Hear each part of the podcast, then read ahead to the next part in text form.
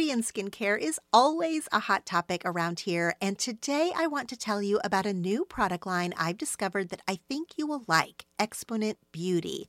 Listeners of the show will receive 20% off their purchase. More details on that in a minute. Exponent Beauty is a skincare brand with a line of activated anti aging serums that are clinically proven to reduce fine lines and wrinkles. The beauty of Exponent Beauty is their innovative form factor. The powders are activated with a quadruple hyaluronic acid serum in their patented precision dosed dispenser. The packaging is gorgeous and the dispenser itself is refillable, so it has also reduced plastic waste. Exponent Beauty's line of serums can be found in med spas and spas and dermatologists' office around the country. The line is dermatologist recommended and clinically proven to reduce those fine lines and wrinkles, and to increase brightness and radiance, and to firm skin without irritation. No more expired or underutilized products with Exponent Beauty, just high quality skincare with ingredients that work. Go to exponentbeauty.com and use code TELL20 for 20% off a purchase of $100 or more. That's Exponent, E X P O N E N T, beauty, B E A U T Y, dot com and use code TELL20, T E L L, the numbers 20, for 20% off your purchase of $100 or more.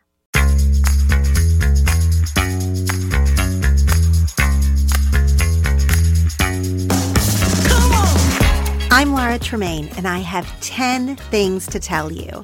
And you have 10 things to tell. This show is about connection with each other and with ourselves. And the hope is that the things we talk about here will be fuel for better conversations and a personal awareness. Each episode has a prompt or a topic that I want you to take to your journal, text to a friend, or share on social media using the hashtag 10 Things to Tell You. This is a show about digging deeper and sharing our stuff. I'll go first. The beginning of the calendar year brings out my most woo woo self.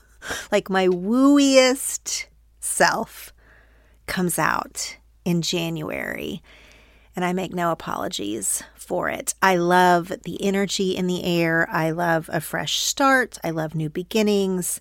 I love new titles and new labels and, you know, forward momentum, all of these things that happen in January.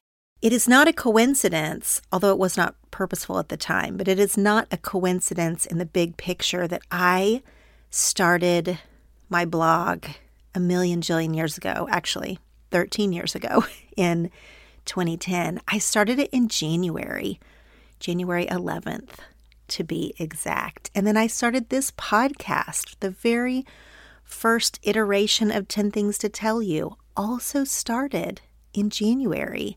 2019 was the year for that one.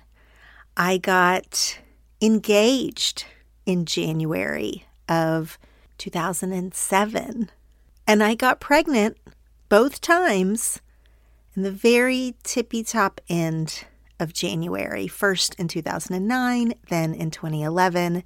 My kiddos were born the same week, two years apart exactly.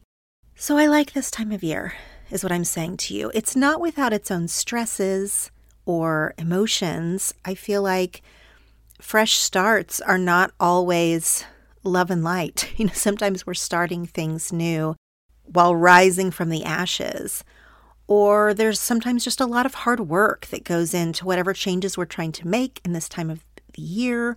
Or if it's not changes, then like recovering from the last quarter of the year before, which, of course, with the holidays and businesses and the world at large always feels like a mad scramble. And so January and February are always kind of a reset, a rebalancing.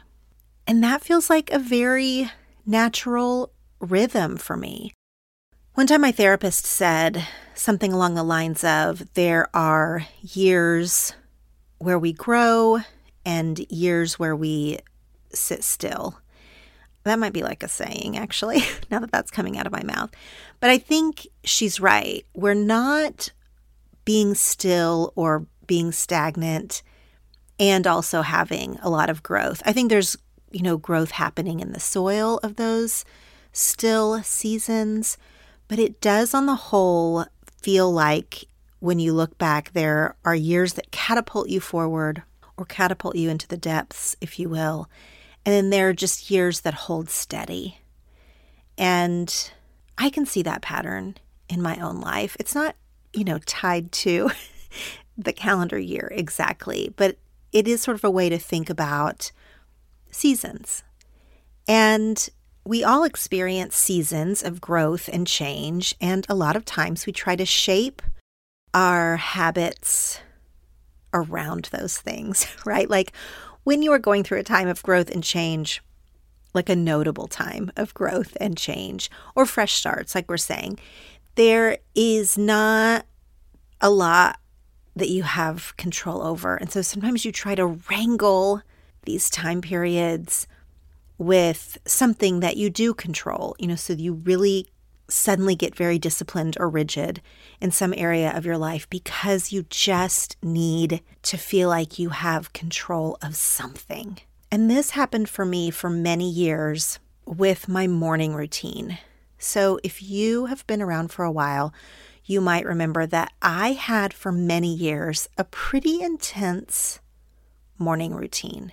It was loosely based off the book an idea from The Miracle Morning. I've actually never read this book. I just have used his framework. Hal Elrod wrote The Miracle Morning. Again, I don't fully endorse the whole idea, but I did really like his structure for a morning routine, which the acronym that he used was SAVERS, S A V E R S. So silence, affirmations, visualization, exercise, reading, and scribing. The last S was scribing, which is sort of a cheat for it just means journaling, writing. And I didn't do them in that exact order, and I didn't do all of them. I do not do exercise as part of my, you know, sitting morning routine.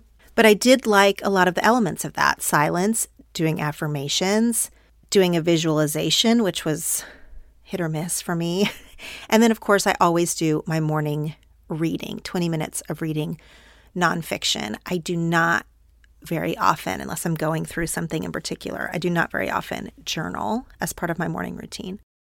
But anyway, I've talked about this morning routine that I did for many years that had a lot of these elements to it. And it kind of took a long time. Like, if you do most of those steps and you really give them the moments that they're due, including the 20 minutes of reading, I mean, you can get to an hour really fast. And for many years, this was how I anchored my day. In terms of a family rhythm, I usually did this at like 7:30 in the morning when Jeff had left to take the kids to the bus. I would start my morning routine and it gave me a lot of comfort. It gave me some structure in that early part of the day when really I'm the type of person who can just like putter around and like do random home tasks and random things, and then it'll be like noon and I don't even know what happened.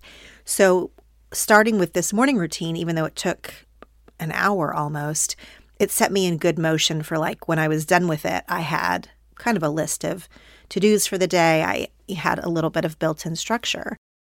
Well, you know, the pandemic changed all this, as the pandemic changed so many things. But when we went into lockdown in Los Angeles in spring of 2020, so many things changed about our family rhythm, including like when the kids started their online school and what my workday looked like. And, you know, if I put on real clothes or not, like, no joke, like if I sort of did hair and makeup and stuff or not. Like, it just felt like everything went into full slug mode for a long time, a year, I guess. And then even when I felt more productive and you know, more in a mode of getting back to what regular life looked like, I never did get back to a full morning routine like that.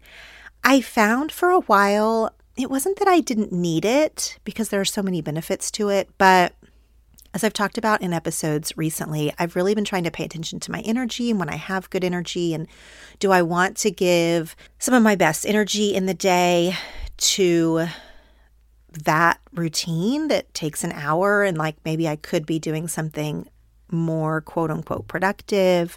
Also, some logistical things changed. You know, how we get our kids to school is different now that we moved houses, we live in a different neighborhood. Now we both drive the kids to school.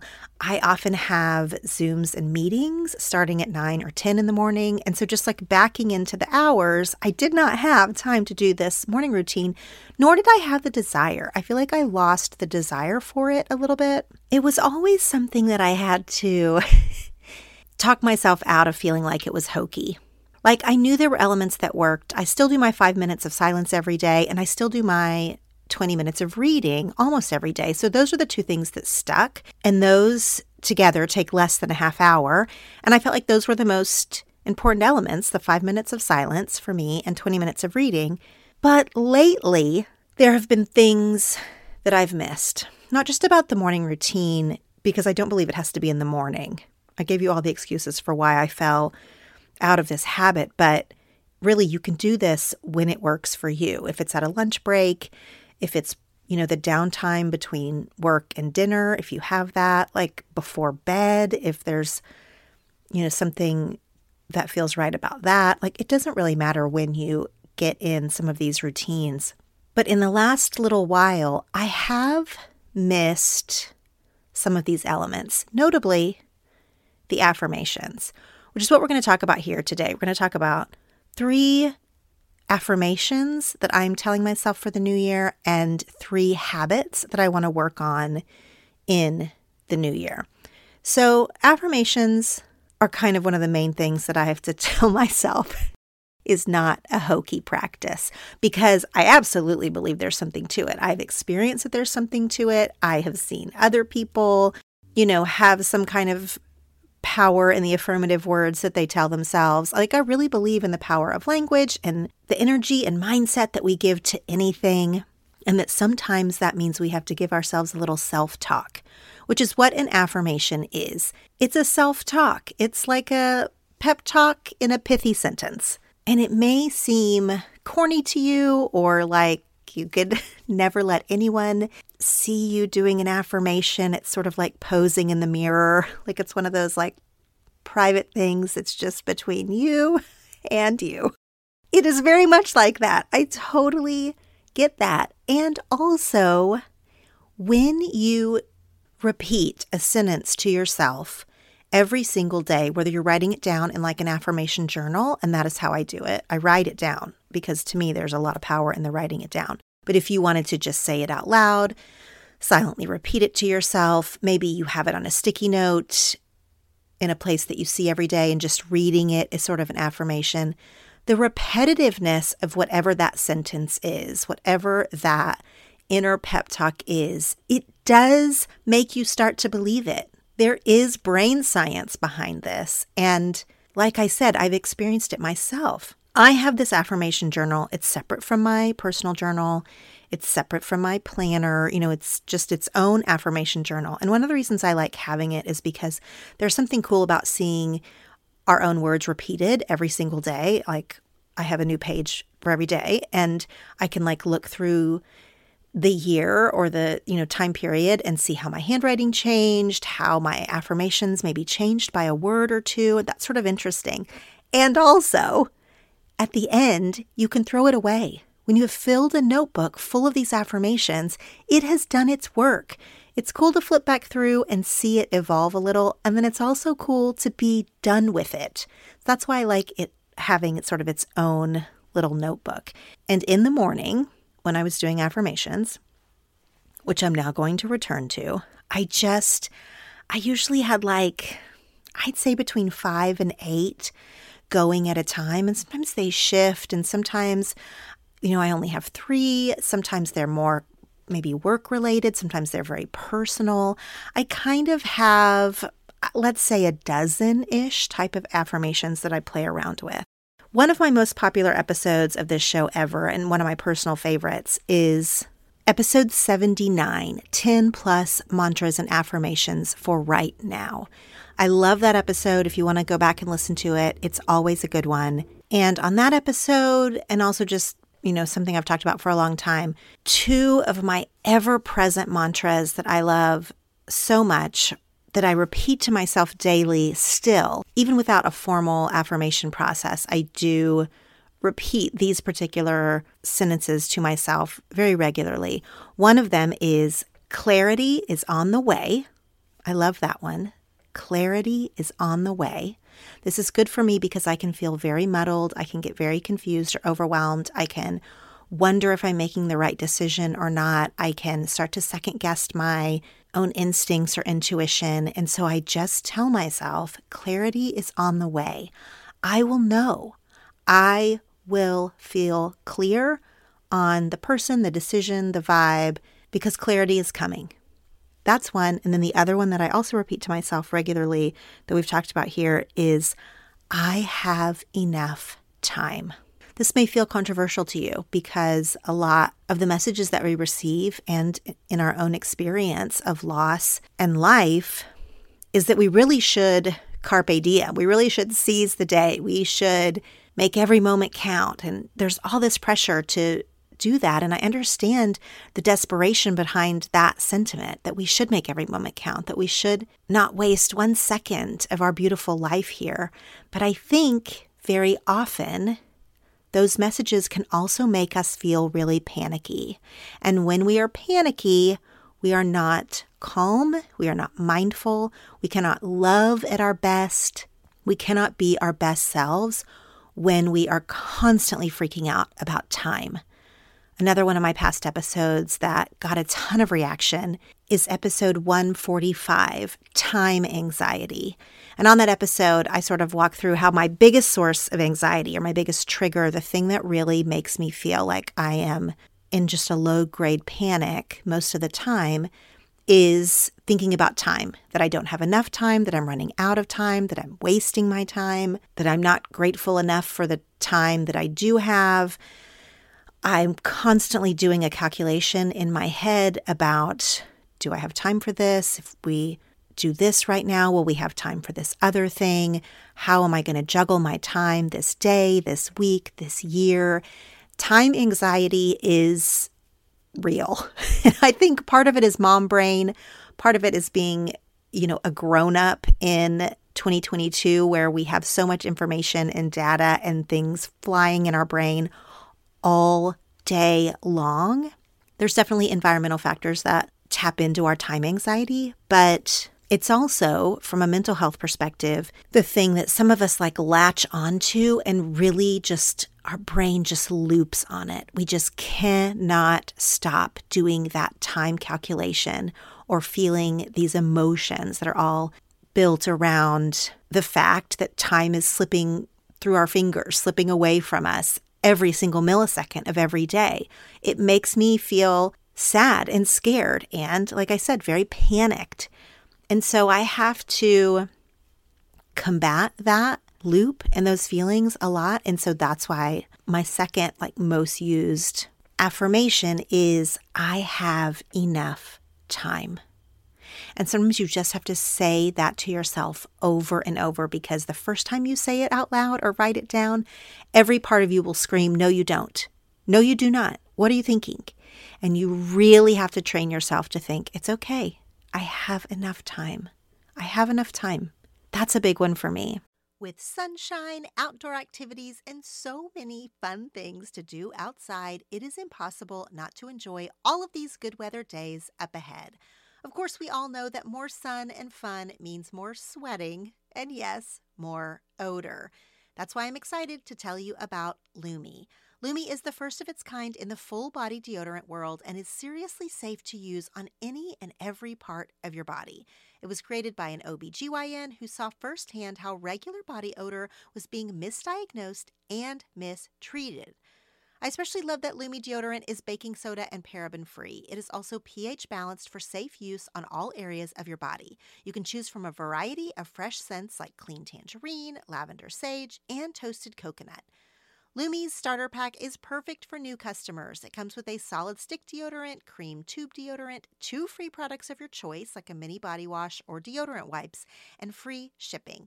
As a special offer for listeners, new customers get $5 off a Lume starter pack with code U at LumeDeodorant.com. That equates to 40% off your starter pack when you visit Lume, L U M E, deodorant, D E O D O R A N T com and use code U, Y O U. It's not every day that you find a product that you truly love and want to shout about from the rooftops. Well, friends, I have found something that I am genuinely excited to share with you today, and that is Born Shoes. Born shoes are made with the best top quality leather with functional stitching and flexibility. They are lightweight, but they're also supportive. They are great for all casual occasions, extremely comfortable, and especially good for travel. The brand recently gifted me a pair of the Ithaca style sandals. Of course, they are beautiful. The footbed has extra foam for added comfort and with a slight heel for lift. I am positive that I could walk all over London in this pair of shoes, just like I did in my Born sandals last summer. Born Shoes offers sandals, flats, boots, and heels in several styles and color choices. Take comfort in Born Shoes. Every season, they make high quality shoes that feel as good as they look. With artistic touches, unparalleled craftsmanship, and exquisite materials, Born designs shoes to satisfy the demands of every lifestyle. Go to bornshoes.com for a 15% discount plus free ground shipping on all full price shoes when you use my promo code TELL.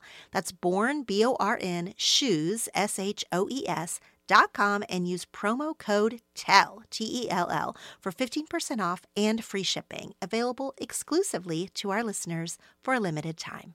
So, the three that I have been working on for 2023, they all have some themes in common.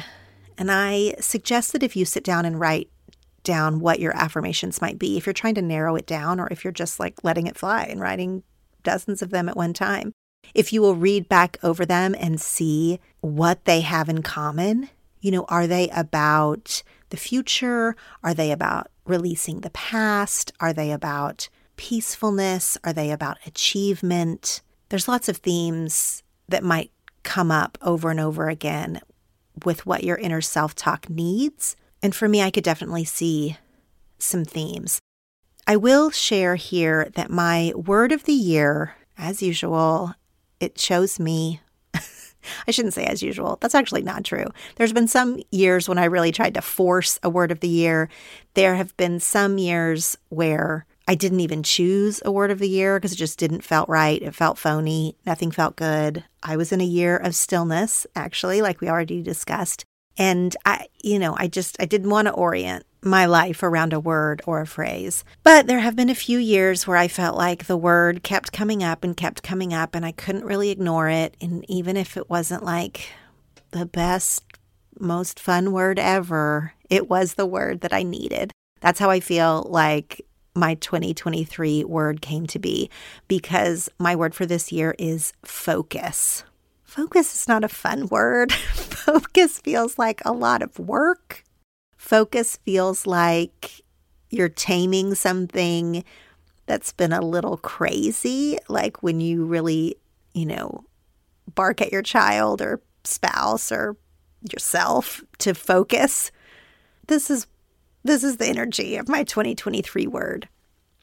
Except hopefully it is a positive and productive thing, especially because I've had words in the past two years. My 2022 word was practice. My 2021 word, which was the most effective of any word I've had in many years, was ease. Both of those words have a softness to them, have something that needs to be relaxed into.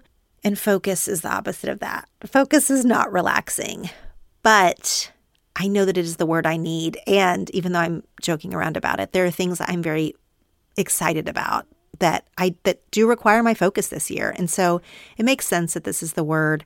And it even makes further sense with the three affirmations that I'm working on for myself. The first one is an I am sentence. Now, not all affirmations have to be I am. Some people will tell you that all affirmations need to be I am sentences because that's what you're affirming. Like who you are. I don't necessarily find that to be true, but this one is.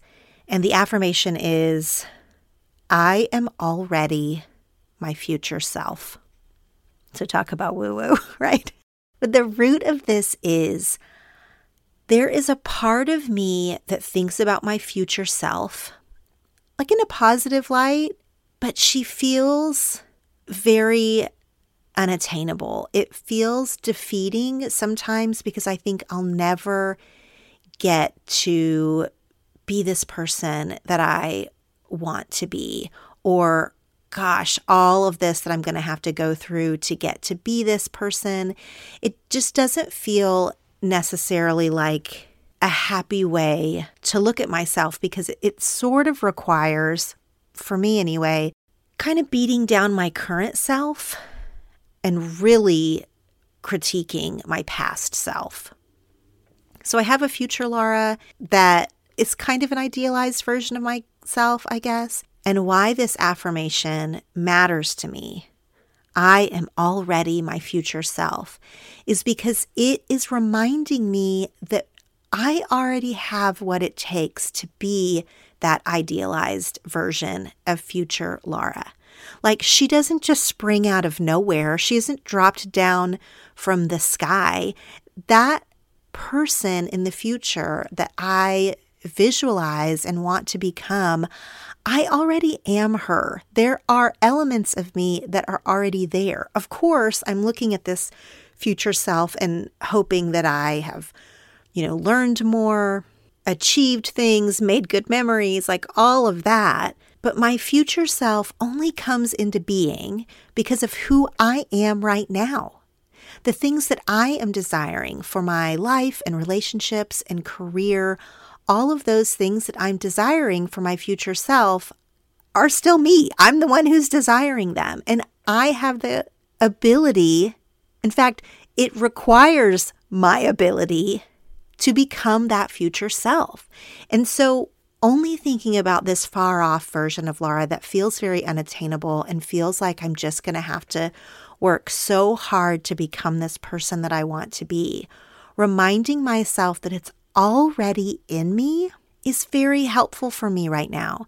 It makes me feel less self critical to remember that this person I want to be already exists. She just needs like some refining, some practice, and yeah, maybe a little discipline, maybe a little focus. but she's already there. I'm not like trying to become, I don't know, like an Olympian. I mean, that's not my dream, that's not my desire. But it's almost like when we picture our ideal selves, there is a version of them that's Olympian like, like they just feel like superhuman. And that can just feel like such a bummer to think, I'm never going to get there. And so instead, telling myself I am already my future self is a perspective check on who I already have become. Because, sure, I have this Laura that's 5, 10, 20 years in the future that I hope for, but 22 year old Laura, when I moved to LA, had dreams of who I am right now. I wanted to be an author. I am. I wanted to be a wife and mother. I am. I am this future self that a past version of myself really wanted to be.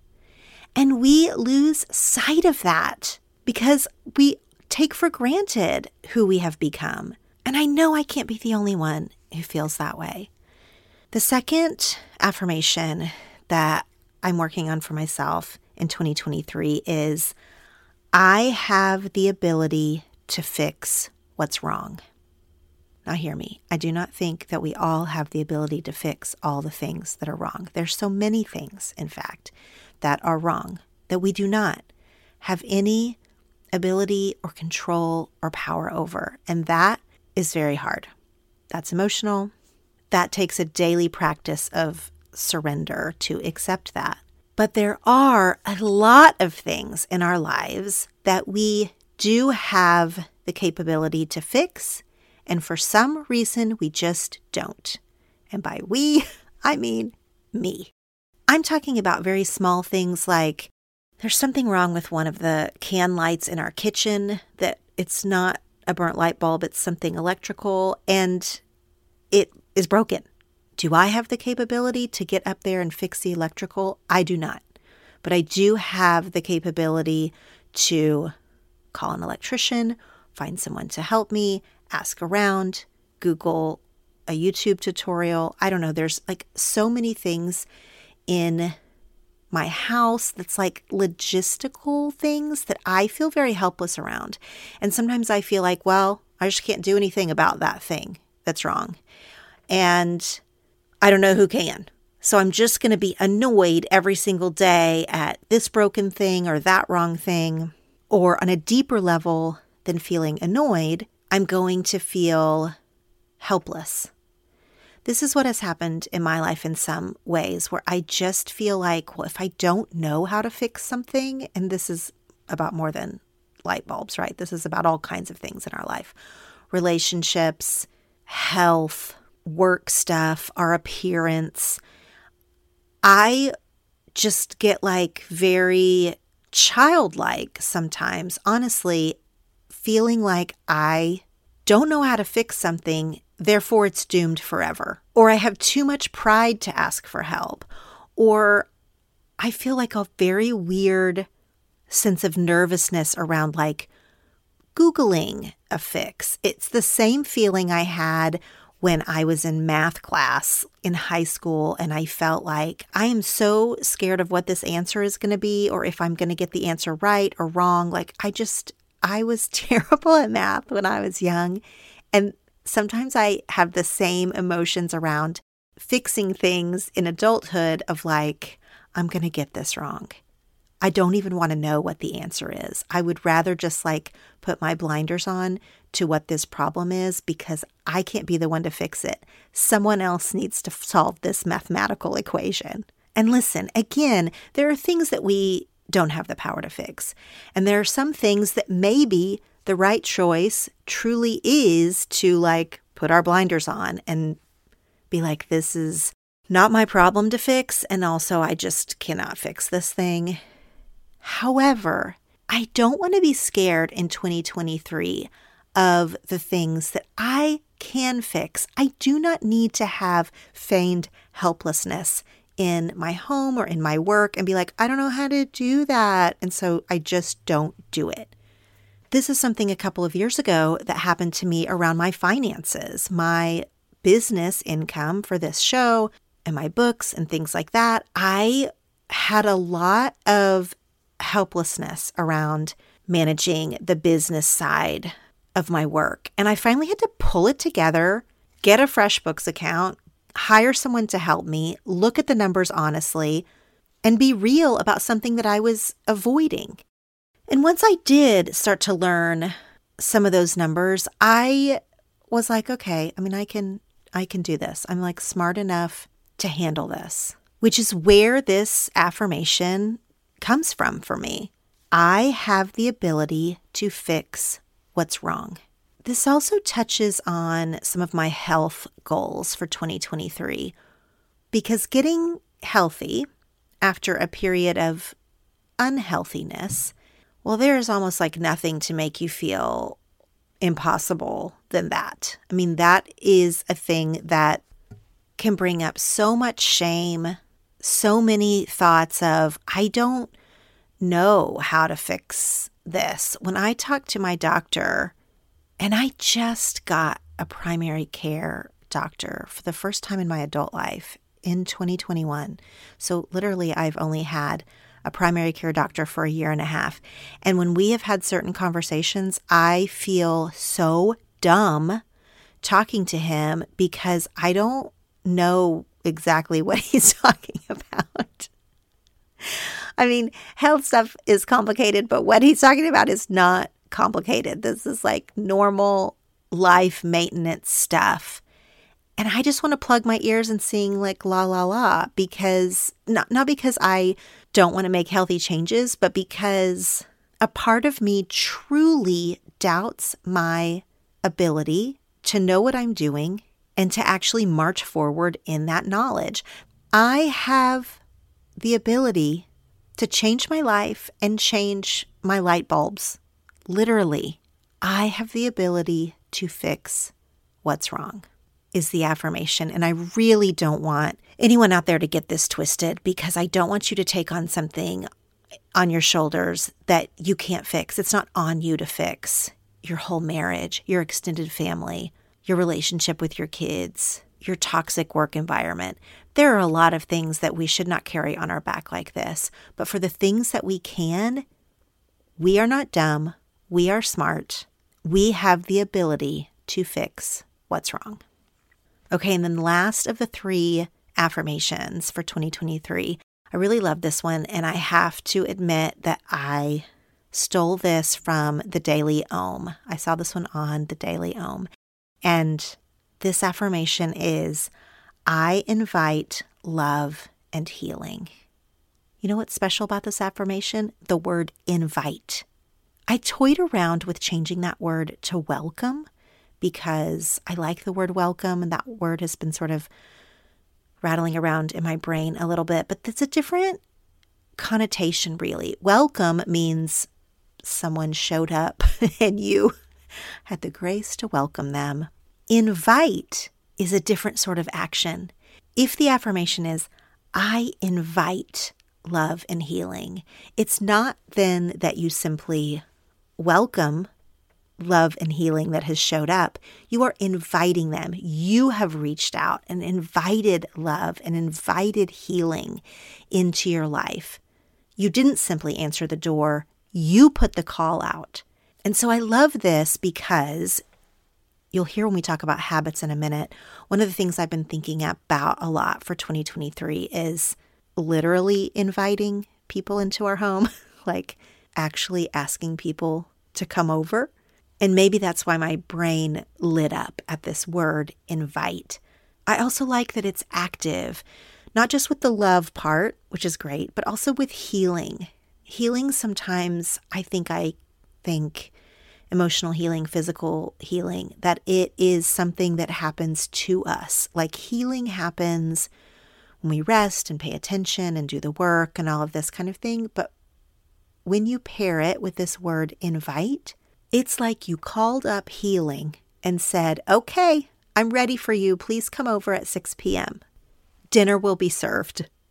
And that sentence just, it hit me with so much warmth for 2023. I invite love and healing.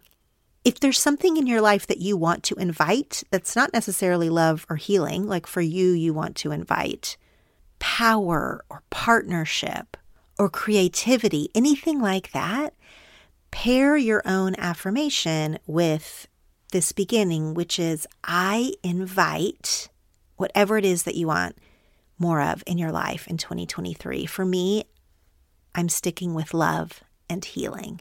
They are receiving my letterpress invitations straight from the heart.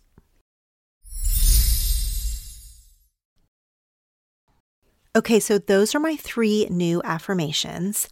I am already my future self. I have the ability to fix what's wrong. I invite love and healing. Now we're going to talk about habits. Habits are something I love to talk about because I love anything productivity related because my inner core loves achievement and productivity and feeling like I did the best I could possibly do. It's too tall of an order for every single day. It's constantly a cycle of me striving and then me giving myself grace and then me striving and then me giving myself grace. And yet, I still do love tracking a habit, building a habit, talking about habits. These, though, are not meant to make you feel like you're going to fail, you know, week one or anything. These three habits are set up to make my life better in a work sense, in a connection sense, and in an inner self sense. So the first one is doing an evening shutdown on my computer. This is something that I just started in 2022, and it has made such an enormous mental difference for my work. If you are a work at home person, and I've been a work at home person for like 14 years now. Things did change a lot in the pandemic, even for long-time work at home people like me, in that meetings suddenly became all over Zoom, even now, just because we've realized how convenient they are, how effective they can be. Also, my husband, Jeff, he has been working at home for almost three years now. That was a huge change. I did a good decade where I was working at home, either with little babies at my feet or alone. So now working at home with other people in the house is that has been a pretty major adjustment over the last few years. I'm perhaps still adjusting to that. But one of the things you might have learned either recently or if you've been a long time work at home person like me is that it is really hard when you work in the environment where you live to ever turn off work. Like it's almost impossible because you're always in your work environment. I don't miss going into an office, and I use the word office sort of loosely because I always worked in production, which was on sets, and we did have production offices, but it wasn't your typical kind of office environment. But what I do miss about those days is that when I came home, I was at home. Look, I could watch TV, I could cook my dinner. Now I'm thinking back to those days and there there was no spouse, there was no children. So there was a lot of differences in what my evenings looked like in those days. But I remember enough to know that even when I worked long hours, there was a separation of work and life. And that has been blurry for me for so long. And it got even worse when we moved last year, and I have had a home office for a long time. My home office in our old house was in a spare bedroom. I just converted that into an office with a desk and things. My home office here in our new house is a beautiful space, but it is literally in my closet. So it is a bright, big, lovely space, but it is attached to my bedroom. You have to walk past my jeans and shoes to get to my desk. And having my computer and microphone and books and all my things right there where I'm walking all the time. So, whether I'm doing my skincare routine or trying to get dressed for the day or whatever I'm doing, I am constantly around my immediate work environment, which makes it almost impossible to not like check a quick email, do a quick little task, make a little note, it's just work and life are never, ever separated. Now, I know that I'm lucky to have my own space. My desk is not in a family room or in the kitchen or something where everything would be even more entangled. But I have really struggled to not be halfway working or halfway lifing all the time. Because when I am having official work hours when I'm sitting at my desk, I can also do like regular life. You know, I like start dinner, I take care of the dogs, I throw a load of laundry in. Like I'm doing life stuff during my work hours and I'm doing work stuff during my life hours. And there's flexibility and convenience in that sometimes because of course, if I have a sick kid or anything of that nature, I, you know, have the ability to already be at home with them. But there are definite detriments to the work life balance and also just feeling like it's a lot harder to compartmentalize mommy brain from professional brain, from just enjoying my home. Like, I love my physical home, but when it's everything all the time, like it's also work, it's also just where I spend almost every hour of my waking hours it just, it's really worn me down. It's really started to make me feel a little bit crazy. So, the habit that I am trying to get into that I started last year was shutting everything down. So, what I have been doing for years and years before this habit was I just keep my computer on all the time. You know, I mean, I need to jiggle the mouse to wake it up from sleeping, but I mean, I keep all my tabs open. I have thousands of things on my desktop. Like it's just always running in the background. The computer, my phone, social media, Voxer, texts, all the things are constantly running all the time. And so when I needed to, like I described, like quickly check something on the computer, well, I could. Like it was always available to me, all the screens, all the time. And when I decided I needed to like compartmentalize some of this, one of the things I decided to do was do a full shutdown of my computer, like turn my computer off, which I was not doing at all, which is actually bad for the machine, but extra, extra bad for my mentality because work, which is what I use my computer mostly for, work was always on and always available. If I could put just a little bit of that separation there of if I need to look something up on the computer or do a quick task on the computer, I was going to have to like power it up and log in and all this. Even though that actually only takes a couple of minutes, it gave me enough of a pause to be like, oh, okay, I don't, I'm not doing work right now. I'm doing something else. I don't need to check my email quickly. I started keeping a little notepad on my desk or that I kind of carried around the house with me sometimes, where I would write down something that I needed to do when I actually sat back down at my computer to do official work. Instead of spending 30 minutes here, 45 minutes there, 10 minutes here, oh, quick, I have just a few minutes while I'm waiting on the water to boil. Oh, I'm just going to do this thing real quick. When I have done a shutdown ritual, an evening shutdown ritual, which I've been trying to do before dinner time so I can just move fully into family life without a computer on, like pretending that I've come home from the office.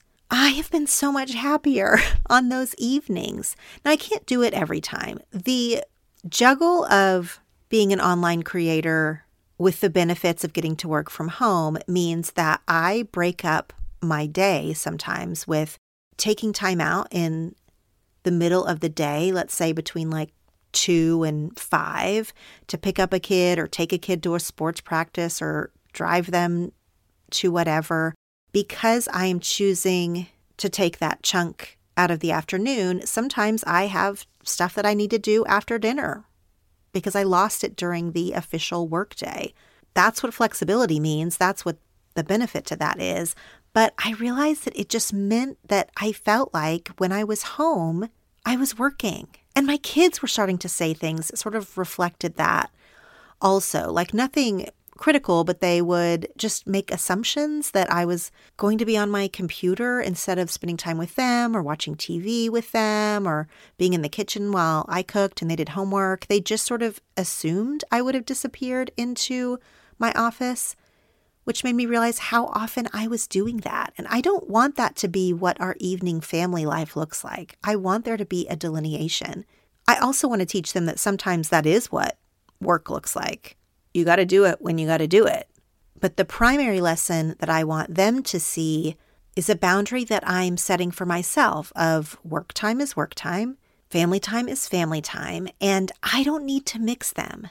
It's also been good for my mental health to when I'm getting ready for bed, just not have that space of my house be available to me. It's dark. It is a dark, closed down corner of the house. Whereas before, like I said, I'd be like brushing my teeth before bed and just want to check something on a screen.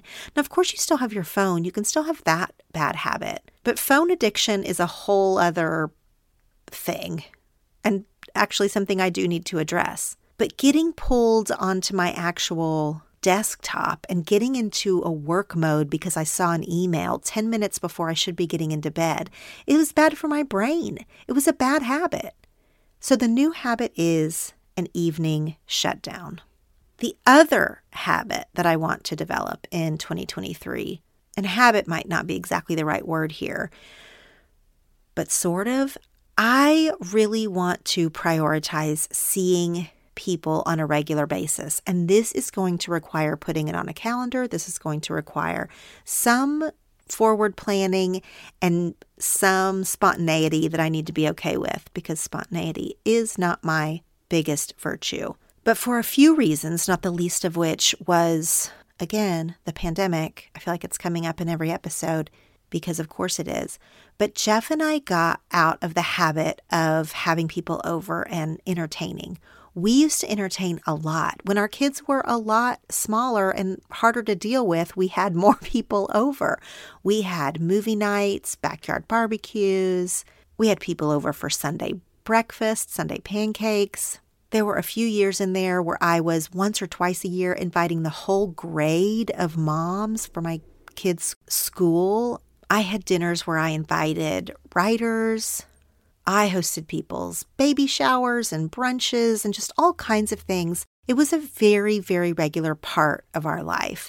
And a few things have shaken that up. A big one has been my kids' activity level as they've gotten older has gotten really intense. And so our weekends are often really full, or if we have a day off, it's our only day off for, you know, out of 10 days, and I just need to rest. Or they have practices or games that go, you know, late on a Friday night, let's say, like all the times that are typically available to invite people over, mostly weekends, ours just aren't as free as they used to be. We have a lot going on in the kid activity department, which is a fulfilling and happy part of our life, but it has definitely encroached upon our entertaining. And I am really feeling that loss of connection. I love having people over to our home. I love late nights sitting around talking. I feel like I cured myself years ago from having to entertain perfectly. I no longer feel the need to ha- have the house be completely spotless, like none of that. I can order pizza and just be happy to be with people. And I've found that for the most part, other people feel the same. They love to be at someone else's house. They don't care if you order pizza. They're glad to not have to do cleanup at their own house and to have a few hours of connection. I do not have the perfectionism around entertaining that I used to, but I also don't have the time that I used to. And so in 2023, this is a gap I want to fill. I can't create more time, and I don't want to shove another obligation or thing on the calendar in the few spare evenings and weekends that we do have.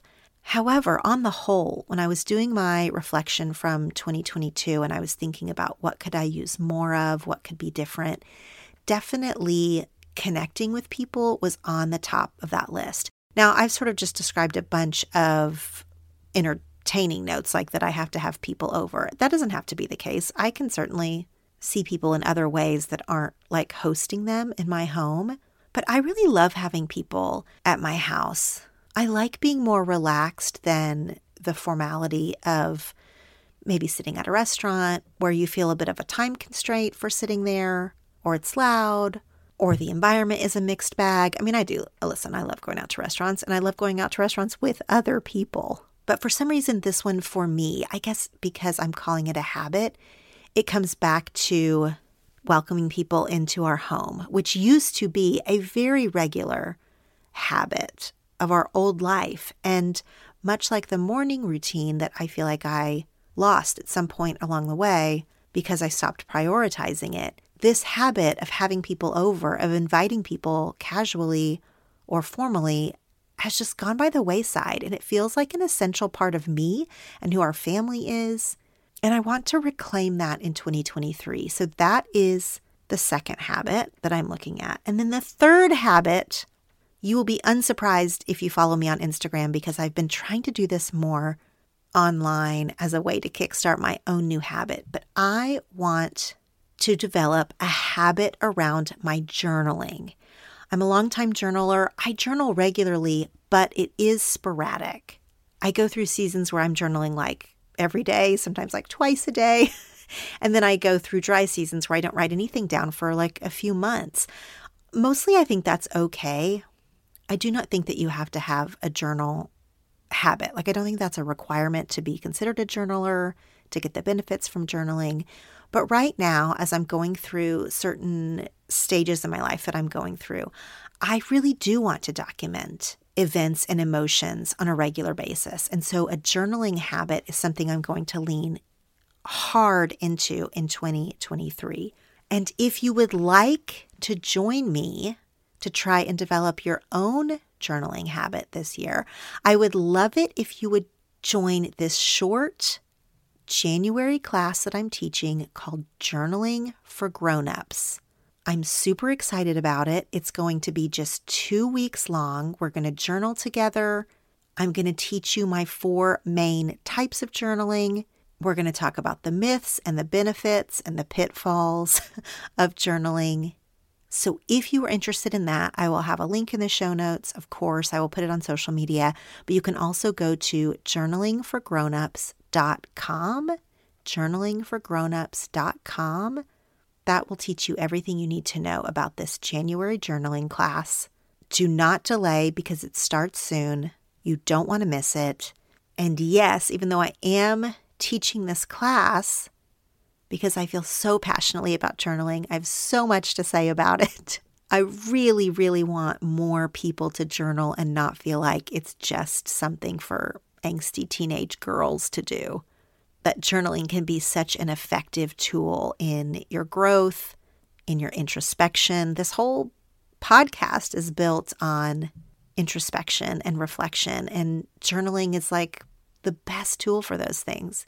And yet, I want it to be more of a habit in my own life and not just hit or miss and not just when I need to kind of process through something, but something that is like the affirmations we started with, something that is just a part of my day, something that I can perhaps spot patterns in my life a little more quickly if I'm doing it every day versus just journaling out in short bursts again when like there's something kind of big going on.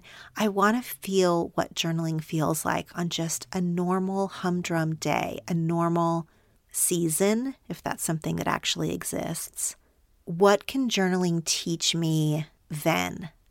So that is the third habit I'm going after. So recap my three habits are an evening shutdown of all of my work stuff and just letting myself be a person, a mom, a human in my own home in the evenings.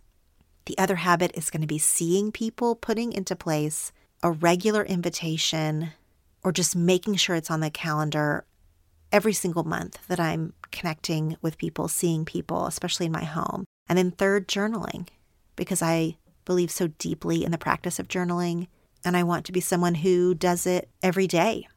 Thank you for letting me share with you the three affirmations and the three habits that I am working on for myself for 2023. I would love to hear what you are working on. I would love to hear how you feel about affirmations and what some of your favorites are. I would love to hear what habits you are hoping to put into place or maybe break in 2023. Do not let yourself feel like it's corny to revel in the wonder that is January. This is as good a time as any to make changes in your life, whether that be in your morning routine, in your habits, or in your mindsets.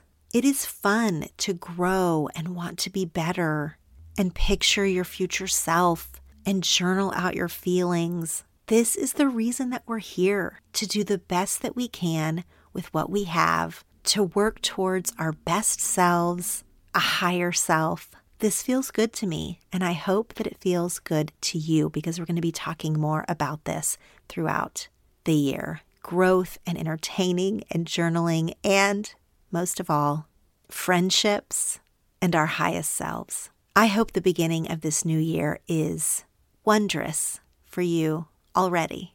Thanks for listening, friends. Now go share something. You've just listened to an episode of the 10 Things to Tell You podcast. For show notes and links, go to 10thingstotellyou.com. Make sure you're following us on Facebook and Instagram at 10 Things to Tell You, and you can also join our free connection group on Facebook to discuss episodes and topics. For bonus content, ad-free episodes, and monthly Zoom gatherings with me, join my Secret Stuff Patreon community by going to 10thingstotellyou.com slash secret stuff. Thanks for listening.